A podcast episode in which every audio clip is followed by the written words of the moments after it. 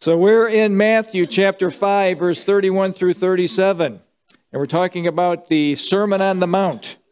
And Jesus is telling us how to live in this world. As Christians in a dark world, in the kingdom of darkness, we are light and salt that is to impact and affect our world. Last time we talked about adultery, and it was, I know it's a hard talk, and this time we're going to be talking about divorce and oaths. It doesn't get any easier, okay? So divorce and oaths. So if you would, stand for the teaching of God's Word, Matthew 5, 31 through 37. Furthermore, it has been said, whoever divorces his wife, let him give her a certificate of divorce. But I say to you that whoever divorces his wife for any reason except sexual immorality causes her to commit adultery. And whoever marries a woman who is divorced commits adultery. Again, you have heard that it was said to those of old, you shall not swear falsely, but shall perform your oaths to the Lord. But I say to you, do not swear at all, neither by heaven, for it is God's throne, nor by the earth, for it is his footstool, nor by Jerusalem, for it is the city of the great king. Nor shall you swear by your head, because you cannot make one hair white or black, but let your yes be yes and your no, no. For whatever is more than these is from the evil one. This is the word of God.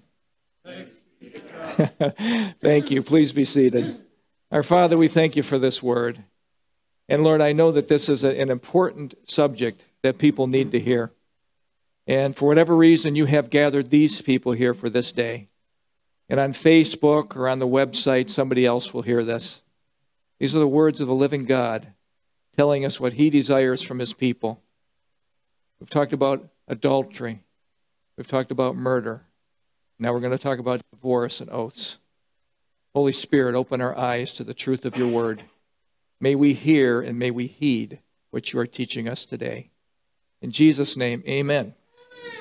So, theme of Matthew is Jesus is the promised king. Jesus is the promised king. And as you know, as I said, we've been doing the Sermon on the Mount. And actually, Jesus ended his introduction with that he came to fulfill the law. And when he said he came to fulfill the law, that means that he came to really give the interpretation of the law. And each one of these six things that he's addressing, he is saying, you have heard it said, but I say to you, but I say to you. And it goes to the heart of the issue, goes to the internal part of the being of a human.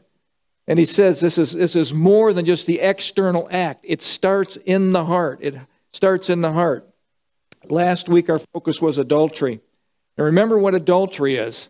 It's anybody that is married that has sexual relationships with someone outside of that marriage covenant. So that was what adultery was. This I say to you, whoever looks at a woman to lust for her has already committed adultery in his heart. In his heart. And that looks, if you remember, was in the present tense. Continues to look. Continues to lust upon. And I used the word oogle, that you're oogling. You're constantly embellishing this thought in your mind.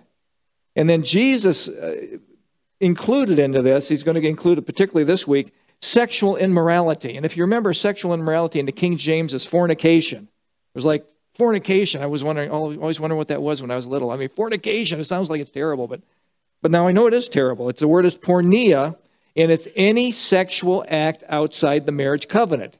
And you cannot believe how many people are confused about this. So I've elucidated, made this as clear as I possibly can. It includes adultery, premarital sex, running around sex, living together sex, pornography sex, bestiality, anything that you can think of outside the marriage covenant. And Jesus is serious about this. If you remember, he said, cut it out. Stop it. Don't do it. It's so important that you could poke out your right eye, cut off your right hand. It is better to enter into this world without those things. And then he says to go to hell or Gehenna. And you remember what Gehenna is the garbage dump outside of Jerusalem. And it stunk, and it smelled, and it burned, and it sizzled. And the picture is just awful. He's not literally saying cut off your eye or cut off your hand or poke out your eye, or we'd be all walking around, like I said, with a patch or with an arm and that sort of thing, because we're all guilty to some extent. But we did learn this, that continual habitual, unrepentant sin is an indicator that someone is not genuine. Someone is not genuine. Someone is not a real believer. And then again, I emphasize, it's not about our goodness, what kind of good person that we are. Look, I will grant it to you, there are good people that are in this world. They help other people, and they help ladies across the street, and you know, we have people that do driveways, and that's good people. But our righteousness is as filthy rags. There's nothing that we can do to ingratiate ourselves to a holy God who is holy, just, perfect. And I don't think that we get it, how depraved we are in the state that we're in this flesh state that we're in. We're constantly battling our sinful nature. It is something that we will fight until we die. God is holy. And again, we have no idea of the degree of holiness that he is.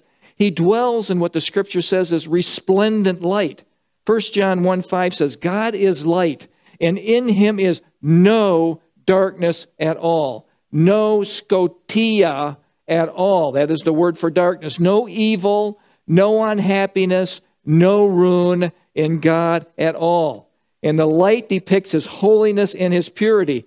And believe me, no one can stand in the presence of this holiness of God without instantly being incinerated. Instantly being incinerated. And Jesus had to veil his deity in order to be here and walk among us as people. And he did that. Jesus knows the darkness of this world, folks. Jesus knows what it's like to be here. Jesus experienced this thing. We have a Savior that knows everything that you're going through. And think about this. The disciples got a sneak peek of the glory of God on the Mount of Transfiguration in Matthew chapter 17. In Matthew chapter 17, Jesus kind of strips away his outer coating, and his glory shines through, and his face shone like the sun, and his clothes became white as light. And the inner circle, Peter, James, and John were with him on the Mount of Transfiguration. They witnessed this sight, and Peter, full of exuberance, full of excitement, says, oh, let's build booths. This is the Feast of Tabernacles. Surely Messiah is coming back. He's going to set up his kingdom. Let's do that. And while he's going through all of these machinations, Peter, there's a word that comes from heaven that shakes these disciples to the core. They hear the voice of God, and that voice permeates their being. It says, this is my beloved son, whom I am well pleased. Hear him. And that is what we are doing today. We are listening to the beloved son, whom the Father is well pleased. And the cry of the Spirit is, hear him, hear him, hear him. Now, we also went through this. We know that as Christians, we sin. Anybody here perfect? If you haven't been listening to me, if you think you're perfect, no, you're not perfect. But still, there is no condemnation for those who are in Christ Jesus. Romans 8:1. We have been saved. We've been born again. Jesus' righteousness has been credited to us. So we are now looked upon by the Father as Jesus looks at his Son, holy and pure and righteous. It's all because of the blood of Jesus. It's nothing with us. We are not holy and pure and righteous people. It has been credited to us. That's a legal term. That's a legal declaration. Jesus' righteousness has been credited to you, and we do not understand the gravity of that. I don't think we can embrace it, but it is the truth. And then we learn that sin starts in the heart, whether it's murder, adultery, gossip, gluttony, jealousy, vanity, greed, whatever your thing is, it starts in the heart. And so we were told to guard your heart and stop making excuses and to repent and deal with the issues that are permeating your life. Now, last time we talked about murder, and we talked about adultery. And Jesus will teach us this week about divorce and oaths. And remember, every time we're going through one of these sections, but this I say to you, but this I say to you, hear what the Spirit is saying to you. He starts in verse 31 and 32 with divorce. Furthermore, it has been said, whoever divorces his wife, let her give her a certificate of divorce. This is what Moses did. This was the Mosaic law. This was because of their hardness of their heart. They could just give a certificate and cast the woman aside. But Jesus says these words, "But this I say to you, that whoever divorces his wife for any reason," now this is pretty significant, "any reason except for sexual immorality, porneia, causes her to commit adultery, and whoever marries a woman who is divorced commits adultery." Now, these are some strenuous words, particularly in a culture today where divorce is rampant. Rampant. Now, there are two, you need to know some background here. There's two Jewish schools of thought on divorce. One was conservative and one was liberal. Halil was the liberal interpretation. He gave the liberal interpretation. Just about anything that you want, any reason you can conjure up as a man, you could give the certificate of divorce and be done with your wife. Shammai was the conservative one. He was the strict interpreter, and he said, no. It's only for adultery. It's only for adultery. And both of them are referring to Deuteronomy chapter 24, verse 1, says the following. Now, this is Moses writing in the Torah. When a man takes a wife and marries her, and it happens that she finds no favor in his eyes. Emphasize that. Plant that in your minds. No favor in his eyes. His eyes. Because he has found some uncleanness in her, and he writes her a certificate of divorce, puts it in her hand, and sends her out of his house. Now, can you imagine the devastation to a Jewish woman in those days when a husband capriciously walks up to her and whimsically just hands her a certificate of divorce and says, "Be gone. Be gone, woman. Be gone." And she has no place to go. She's devastated. She doesn't have anything. Everything is for the man. And Jesus is going to protect this. God is going to protect women.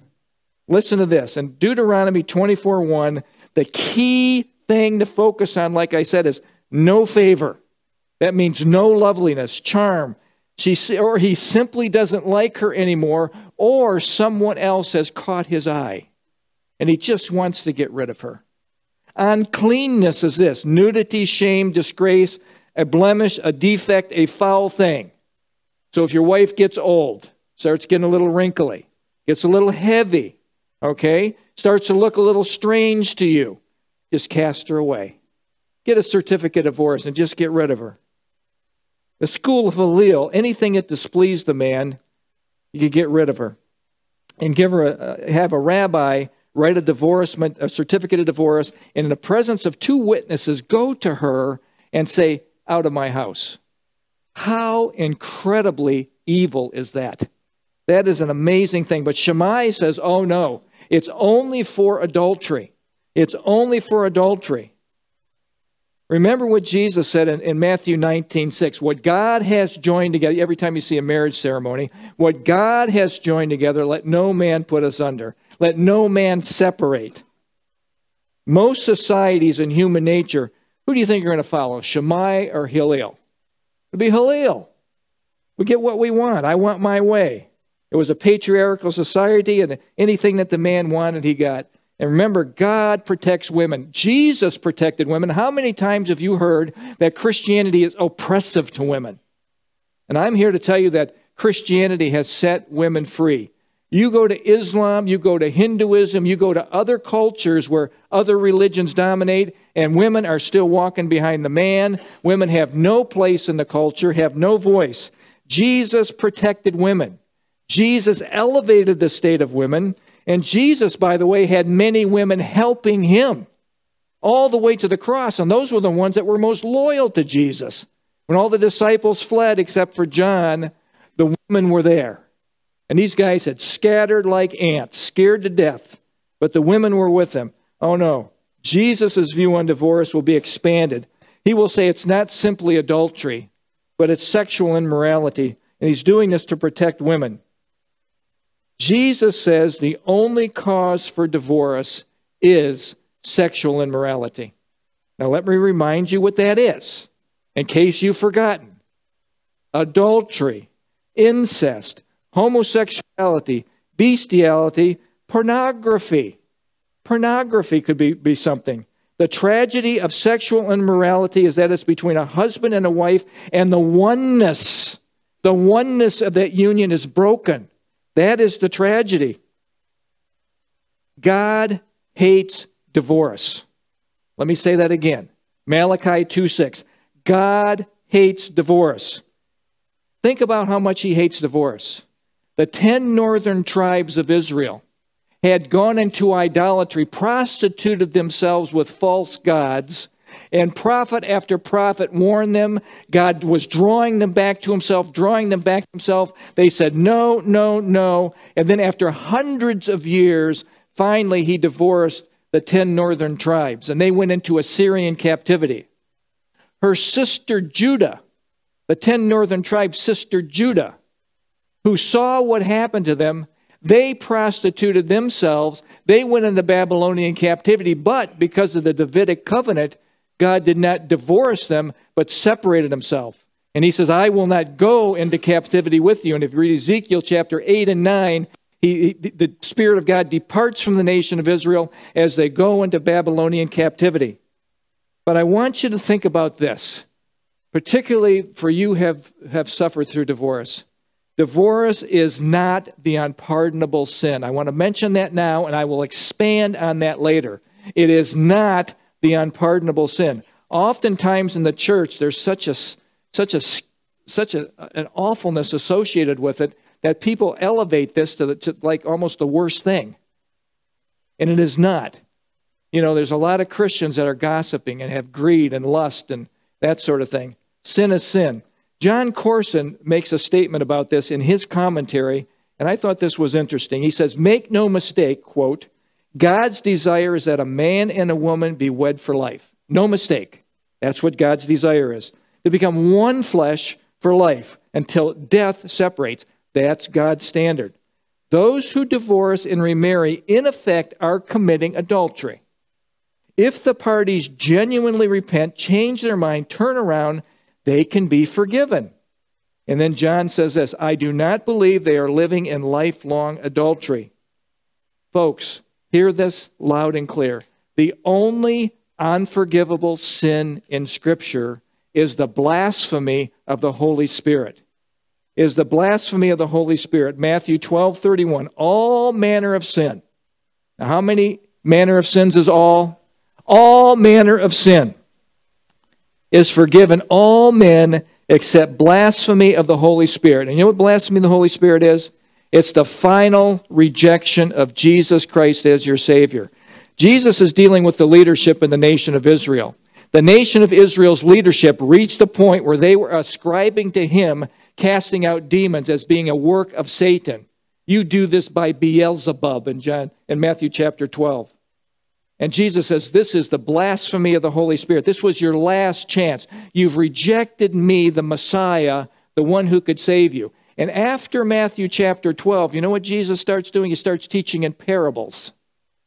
Makes it harder for people to understand what he's saying. If you really want me, he starts getting into deeper teaching and things that if you really want to understand what he's saying, you're going to have to really follow me and dig into this. The Holy Spirit, folks, will convict the world of sin, righteousness, and judgment. And he convicts them of their sin, of their need for a Savior. And I believe somehow, some way, the Spirit of God imparts to every human being their need for a Savior. All over the world, I think that he's working in the hearts and minds of people that your God is false. There's another God out there besides the Hindu gods. There's another God out there besides Allah. There is the true God, Jehovah, and there's his son, Jesus Christ. I think somehow he's doing that. And folks, if Jesus is rejected, if you think your way is the right way, and I'm just going to ignore what Jesus said, being I'm the way, the truth, and the life, no man can come unto the Father but by me. If you want to ignore that, and you stiff-arm the Holy Spirit, and it's just not one time that you're doing this. It could be for years, and it could be for decades and decades and decades that people stiff-arm the Holy Spirit and say, no, I will have my way. I'm a good person.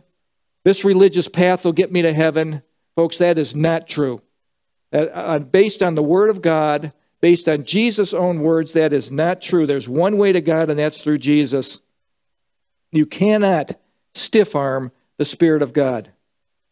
Now, if there is infidelity in the marriage, please hear this. If there's infidelity in marriage, it doesn't mean that you have to get divorced. God is all about forgiveness and reconciliation. Had the 10 northern tribes, after hundreds of years and many, many opportunities, had they repented and turned to God, he would have forgiven them. So that is the goal for any marriage relationships, to stay united. I understand that sometimes that can't happen, but that is the goal. Now, another thing that Jesus does not address, and I don't think he's addressing all the issues of divorce here. He's just dealing with the Mosaic law and the hardness of the people's hearts. But he does not address this: physical, emotional, and spiritual abuse that is so common today, that people have to live through, mostly women, but men can be abused too. No one, and let me say this, I do not believe that anyone should live in an abusive situation. Get out, get safe, at least get separated from that thing until there can be healing in the relationship. Some believe this. 1 Corinthians 7:15, if the unbeliever departs, let him depart. A brother or a sister is not under bondage in such case. Now hear this. There are many Bible teachers that teach this and believe this. The abuser is acting as a departing unbeliever. If this is the case, the abused is not under bondage and can divorce. Let me expand on this a little bit more. Another person says this, and he writes an article, God hates divorce. Quote, abuse is when a marriage crosses a line from relationship to enslavement. Marriage is meant to reflect Christ and his church. However, when the picture begins to look like Pharaoh and the Israelites.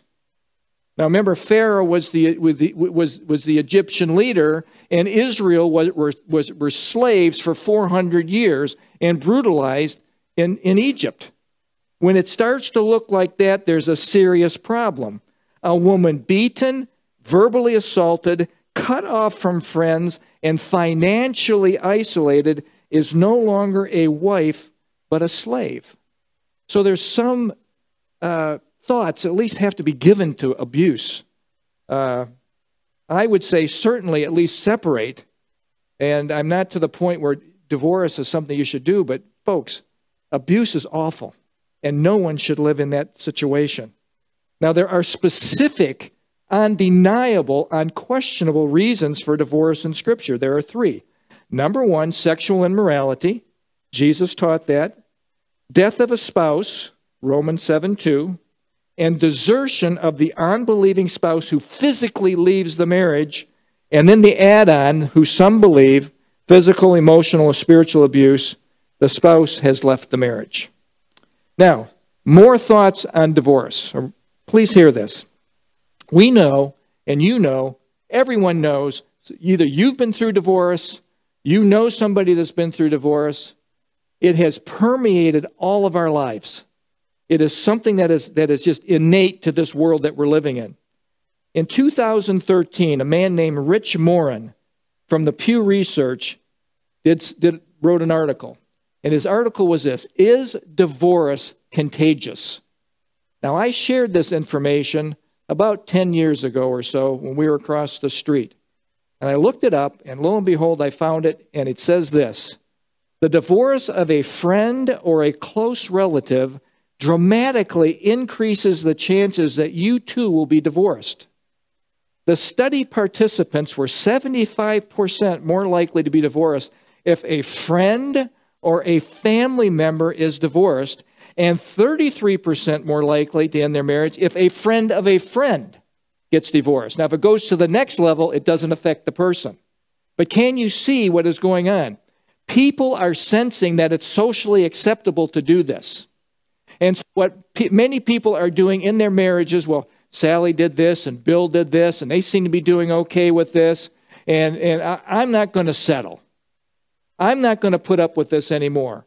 We've fallen out of love, and this just isn't working out, and that sort of thing, and I'm going to go to greener pastures. Well, let me suggest to you that the greener pastures are not so green. Let me give you the next bit of information. A physician, Mark Baz Banschik, wrote an article in Psychology Today about the statistics of second and third marriages. And he came up with this. 50% of the first marriages end in divorce. 67% of the second ones end in divorce. And 73% of the third ones end up in divorce. Now, why aren't people learning? You would think that you would learn from your first divorce and the statistics should get better. You're looking for a different partner, a different type of person. Well, he says this. The second and third marriages, those people who consider divorce, consider it manageable. They've made it through the tragedy the first time. Hey, if I don't like this situation, I can just sweep it away again. And it becomes so disposable and so easy. And it seems that the church has blended with the world and has the same reasoning. Folks, God has made one man and one woman for life. He has done that. There are biblical reasons for divorce, but they are few. Now remember this. When you have gotten married, and I think marriage is a very important union. It is what God recognizes for a man and a woman to live together, okay? It is a covenant relationship that you are making between the couple and God. I make a covenant that I will be true to my bride until I'm taken off of earth. She's making the same covenant promise to God. So the promise is to God. I make the promise to my bride. She makes it to me. And then all the witnesses, that's why it's important to have a real wedding. All the witnesses witness this covenantal promise that is being made. So it's very serious. So the important thing is, everybody in here that's married knows this. It's not easy. You're marrying another sinner. You're marrying somebody else that's just as selfish as you are. And it's going to take work. Marriage takes work. But you must make marriage your highest priority. And I would suggest to you, if you have a biblical marriage where the husband and the wife are fulfilling their roles, your marriage cannot just survive limping to the finish line. And we're going to make this. We're going to get to die and be done with this woman or this man, okay? No, that is not the picture. You don't want to just survive. You want your marriage to thrive. And it can if you do things God's way. It'll still be hard, okay? It'll still be hard. Let's just be honest. But it can be much better than doing it your way. So what will help you survive, or what will help you to thrive? Well, I have a few pictures here. Number one, you, husband and wife, as you grow in Christ and you grow closer to Jesus, you will grow closer to one another. Far away from Jesus, far away from one another. Both of you grow, both of you closer. Now, if one of them grows and the other one stays where they are, you're not closer. You're not closer. This has to be in tandem. This has to be the team. Otherwise, the distance stays the same. Now, the next one I want to show you is that it's very important in your marriage relationship, the covenant relationship that you have made with God and that you've made with your bride or your husband, is to be the most important relationship that you have on earth. God first. And if I knew how to do this, I would put husband here because there's an order, and then wife. Okay? So God, husband, and wife. This is your circle. This is your boundary. Everything else is outside of here. There will be forces trying to come in here to disrupt your marriage. Now, there can be good things that are out here. Notice that your children aren't mentioned in here. Your children are important. But their children, how many people know this? Your kids will use one parent against the other. Okay? Because what are your kids? Their kids are sinners. And they want their way. That's basically what humans want. So they're going to the child school of Halil to teach them how to do this. Well, okay. But anyway, sports would be out here. Not bad, but it could take you away from your priority. Hobbies, your work, any type of relationship. But notice who's outside this circle also. Parents, mother-in-laws, father-in-laws, brothers, sisters, all make inputs in here. Some could be good, but sometimes they're not so good. So the main priority is this. And then finally, the next slide is that this isn't actually a perfect slide, how I would have developed it, but I got it from somebody on a website. But this is the foundation of your life. Obedience to God. Spouse, children, and self. This is your real, the center of everything here. Notice where you're up here. You're giving, giving, giving. Then it's the church, and then it's work. You can have this some order, any order that you want. But there's other things that happen up here. This is the foundation. This is the most important. Your church life is important also, but it's really not as important as your nucleus that you have with a husband, wife, God, and children. That's an important concept to remember. So with that stated, hear the rest of the story. Most of you guys are actually listening, so I don't have to say come back, okay? So this is important. Know your God-given role. Know your God-given role. So men, your marching orders are these. These are from God to you. This isn't from your wife telling you to love her as Christ loved the church. You're not loving me right, Rick. You're not loving me right, Pat. You're not loving me right, whoever you... No, it is from God to the person. God to the person. Ephesians 5:25. Husbands, this is your job. This is your priority of life. Second to God. Husbands, love your wives as Christ also loved the church and gave, watch this, gave himself for her. That's important. That love your wives is written in the present tense. It's a present imperative. What does that mean? Imperative is a command. I think most of you know that by now. Present tense, it's ongoing. So this is an ongoing love. It is a command given to the husbands to love the wife. Now, this is important because your wife is not always going to be lovable. Now, you realize that, don't you? If you're being honest, she's not always going to be lovable. She's not always going to be someone that you like to be around and that sort of thing. But you are to love her as Christ loved the church and gave himself for her. 5:28. Husbands ought to love their own wives. You stay in your circle. Love your own wives. Don't give attention to other women. As their own bodies, he who loves his wife loves himself. For no one ever hated his own flesh, but nourishes and cherishes it. Now hear this. Hear this. What does this mean? Husbands are to nourish and cherish their wives.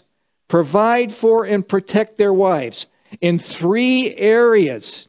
Spiritually, men, you are to be the head, the priest of your home, to lead the home spiritually. How many homes in America are led by the women? Because the men have abdicated their responsibility, the vast majority. So spiritually, emotionally, and physically. In doing so, hear this, men, when you do this, you will help her to fulfill her role of submitting to you. That role will not be easy and will be expanded on more in just a second.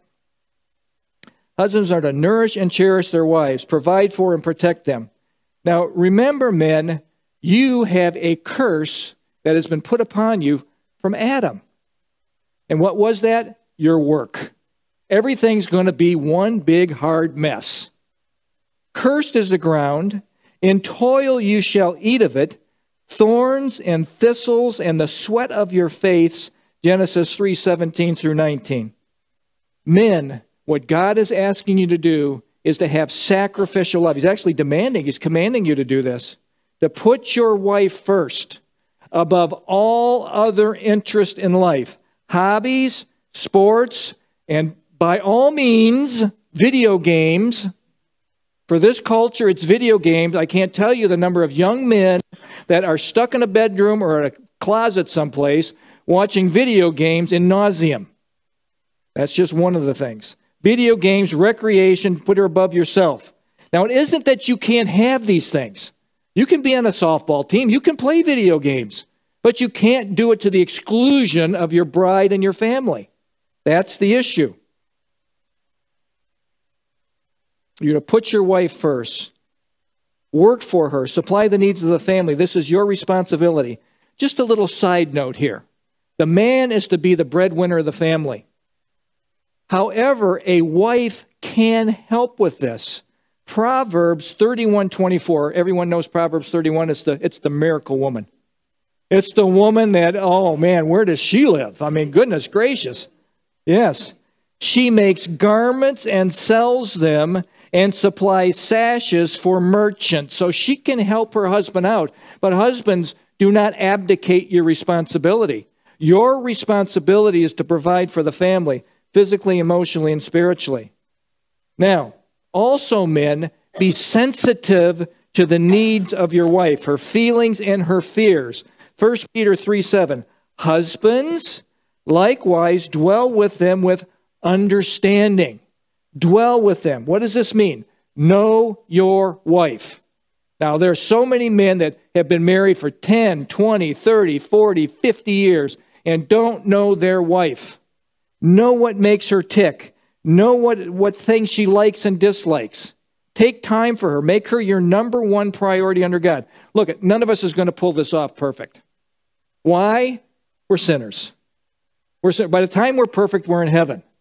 So don't take it so hard. I mean, but there's just remember it's direction, not perfection. Direction, not perfection. So be in the growth process.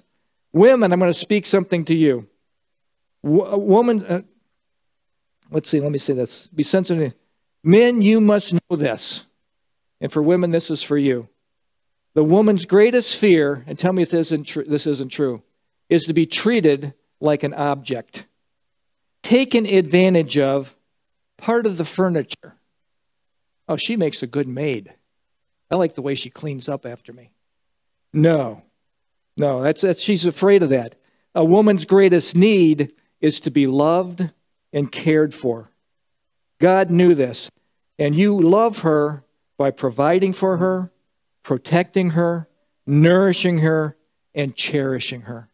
She is your number one priority under God in your life. That is your job. Now, women, you're up to bat. God's word to you. Now, for women, I've heard very few women say, you should love me like Christ loved the church. But I've heard a lot of Christian men with toxic Christianity say to the woman, submit to me, woman. I am the man and you must submit to me. Now, this is God's word to the woman, not God's word to the man to tell the woman. Okay? So toxic Christianity is when the man is leveraging emotional stress on the woman, telling her to submit. That is not his role. Your role is to simply love her as Christ loved the church and gave himself for her.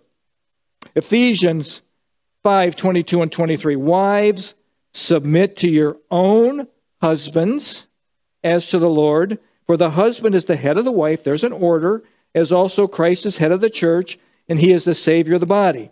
Now, that wives submit to your own husband is a present imperative. This is not an option. It is ongoing, present tense. It's an imperative. It's a command from God. Now, this is important when you feel like it or when you don't feel like it. I don't feel like submitting today. I don't care what this guy does. I'm going to be in charge of the house today. No, when you feel like it and you don't feel. When he's a lazy slug and not doing anything, when he's a lazy slug, you are to be submitted to him. The word submit is hupotasso. You know this word, hupotasso. It means to place under. To place under the headship of your husband's leadership. Now, this is important. If a husband loves his wife as Christ loved the church and gave himself for her, this will make it easier for her to submit, but it will always be hard for her to submit. Why is that? Her curse. It goes back to her curse. Genesis 3:16. Remember Eve's curse. In pain you shall bring forth children, and the husband shall rule over you. Now, you know pain in childbirth. Anybody that's had a baby, that hurts. We can't identify with it. We get kidney stones to try to identify with it, or a root canal without numbing, or whatever it is. We cannot identify with the discomfort that the woman goes through. But it's interesting that of all the mammals on Earth, not all of them, but I think there's a couple outliers, But women have the hardest and most difficult labors. For a woman, the average time is 24 hours. For a dog, it's about an hour. For cattle, 2 to 3 hours. And for horses, it's about 30 minutes. So women, that's part of your curse, the pain of childbirth. But it's not just that. You are the nurturer and the raiser of those kids. And those kids are little sinners. And they're going to be disappointing to you all through your life. That's just the truth of it. There's going to be stress and strain and difficulty raising the kids. But the big point here is point number 2, your desire shall be for your husband, and he shall rule over you. Now, this is a problem because we were made in Genesis 1:27 to co-rule. Theocratic administrative rule was given to the husband and the wife, but this is part of her curse. This is part of her curse. And what she's going to be dealing with is continual, unremittent challenge in embracing the husband's role as the leader. It's going to be part of her DNA. She's going to be struggling with, I got to let this guy, I mean, he can't do anything right. I mean, why is he doing it that way? I can't believe can't he see that's not going to work? Those types of things. Her desire is going to be to take over. This, that same word desire is written in Genesis 4:7, talking about the sin that Cain had. He wanted to kill his brother Abel. Abel brought the acceptable sacrifice. Cain brought the one that was rejected. Cain was jealous. He was angry, wanted to kill Abel. God knew this. So his desire for sin to master Cain. Sin is knocking at your door, Cain. God speaking to Cain. And you must master it. The woman will desire to master her husband. She will have a desire to take over, to run over him, to master him. But they must resist this. Women, you must resist this tendency. Even if he's a slug. Even if he doesn't do things right, there's going to be that tendency to want to run over him. Women, you must know this. The man's greatest fear is to be dominated or ruled over or mastered by a woman. That's an innate fear that a man has. Secondly, to be found inadequate. Look, if we feel inadequate, let's just be honest. Strip away the machismo. Strip away the tattoos and strip away the muscles. And we feel inadequate. And we compensate by strutting like roosters, you know, that sort of thing. No, we feel inadequate. That's why most men's love languages is words of affirmation. Words of affirmation. Women, you can crush your husband or you can lift your husband up by your words, by your action, by your look. And you know, most of you know what I'm talking about. You can just give a look. A wise woman will choose their words carefully. Help your husband love you as Christ loved the church and gave himself for her. What do we see in our world today? Eve's curse being carried out all over. Women are encouraged to rule over their husband. Women are encouraged to work and many times support their husband, who then takes on the role that the woman had as the caregiver. Men have been emasculated in our post-Christian world. And folks, listen to this. Men have ceded, C-E-D-E-D, or given up their ruling authority. Why? Because they're lazy. They have assumed a passive role in the home and our society. This is not as God has ordained it. If men and women fulfill your roles, men and women fight for your marriage. Remember, your marriage is a picture of Christ and the church. Your marriage can thrive and not just survive. A brief comment on oaths. I'm not going to read the scripture. We read it. I'm just going to comment on it. First of all, Jesus is talking about giving oaths in a capricious, whimsical manner. Oath, it means this. This is meant to stop deceptive promises, deceptive oaths, to skirt around the truth. I swear. I swear on the Bible.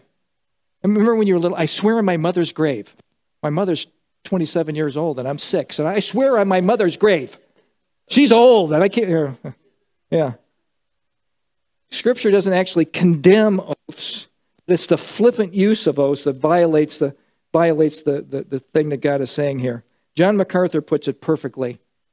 In that culture, oaths were often employed for deceptive purposes, to make a victim believe they were being told the truth. Jews would swear by heaven, earth, Jerusalem, their own heads, but not by God, because that was taking the Lord's name in vain. Disciples of Christ must be characterized by the truth. We speak the truth. Jesus' followers are under oath, under his cover. We submit to him at all times to tell the truth. Let your yes be yes and your no be no, for whatever is more than these is from the evil one. Because the intimation here is that if you're giving an oath, you're trying to skirt around the truth. No. We are the people of God, and we speak the truth. Now, closing. Jesus is continuing to teach believers how to live in this dark world. We're kingdom of God people. We're living in a kingdom of darkness, and he's showing us how to live by this by the Sermon on the Mount. And folks, remember this. We are the people of God. Each one of us have been called by his name. We've been washed in his blood. We belong to him. And we are not to take on the world's values, morals, any values or ways of the world. We are a called out peculiar.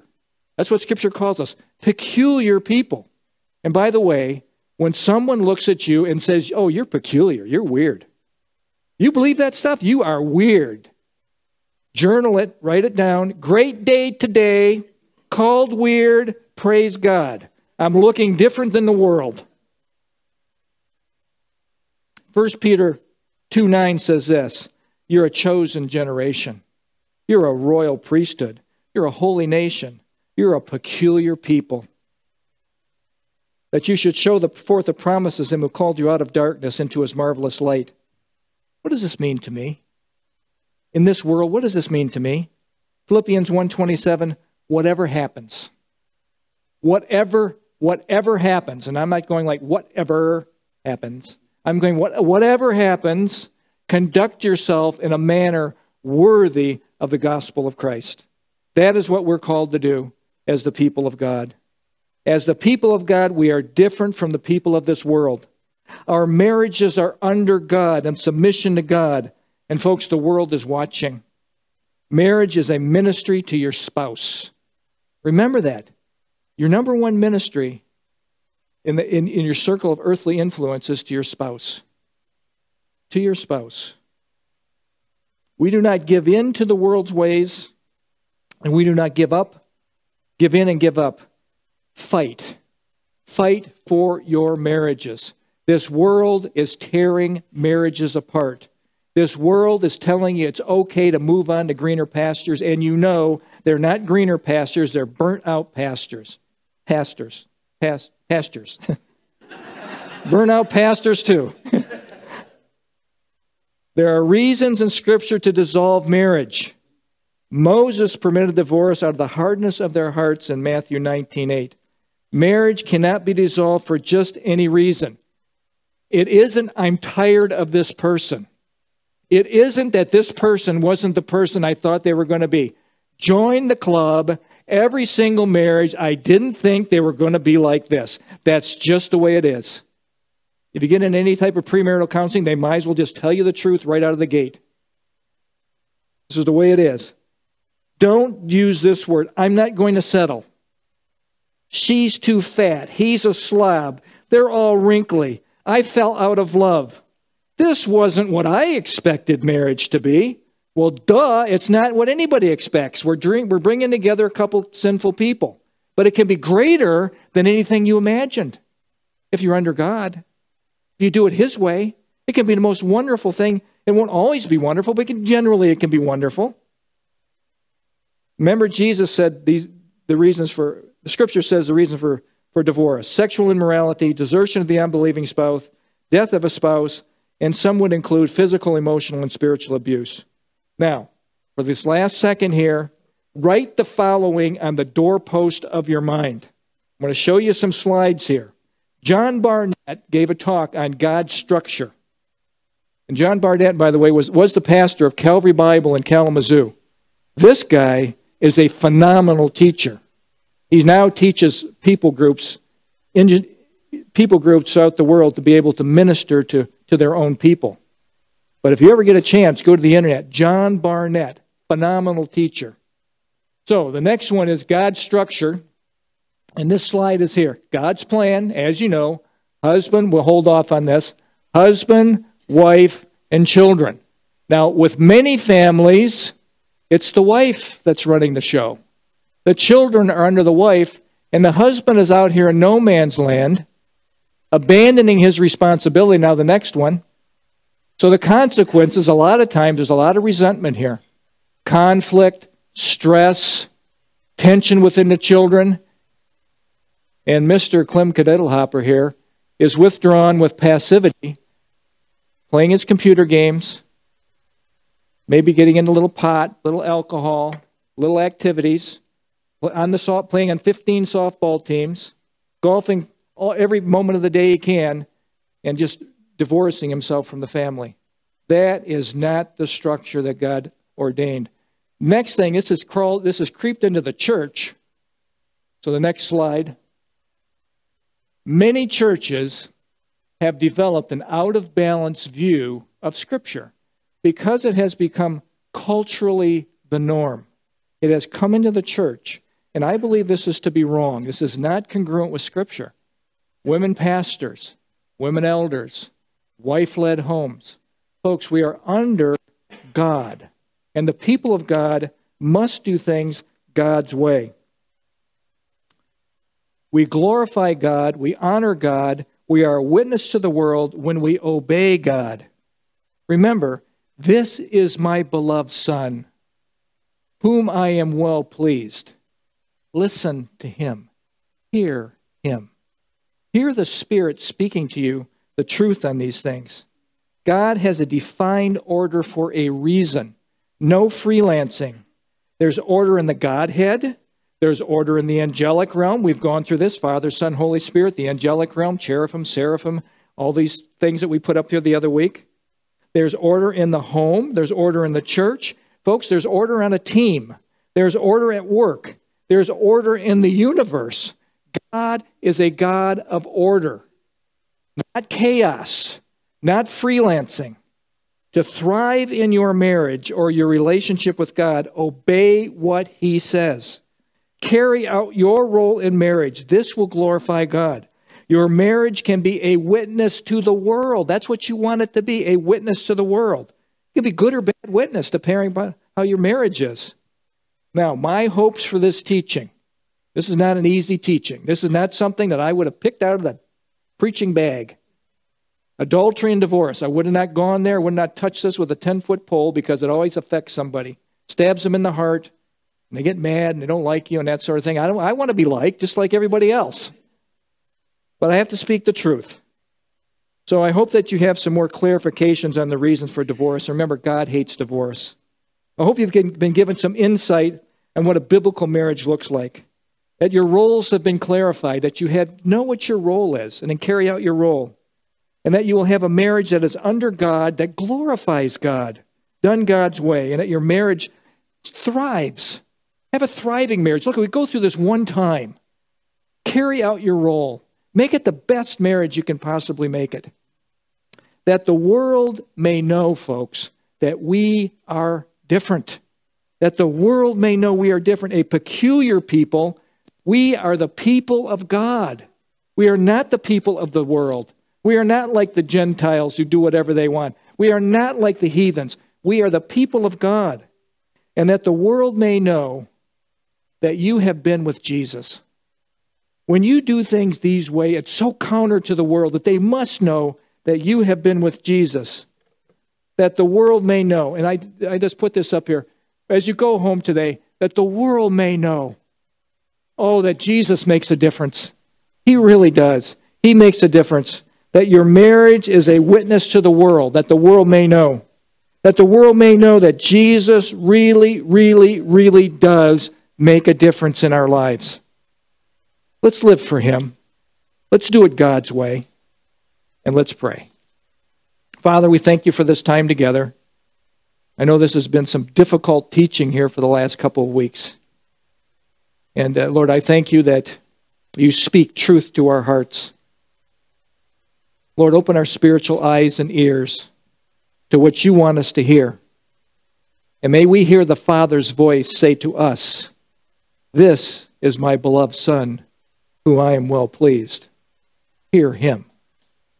Hear him. Listen to him. Holy Spirit, may we hear these words today. May we take them into our heart, and may we live them out. We cannot live them out by making promises. We cannot live them out by promising to be really good, really good, really good, and I'll swear I'll change. But we can do this when we actually implement the things that we need to do to change. We need to be in your word, walking according to your precepts, doing what your word says. May we be the people of God, peculiar to this world, but glorifying you in what we do. Thank you for this time together. In Jesus' name, amen.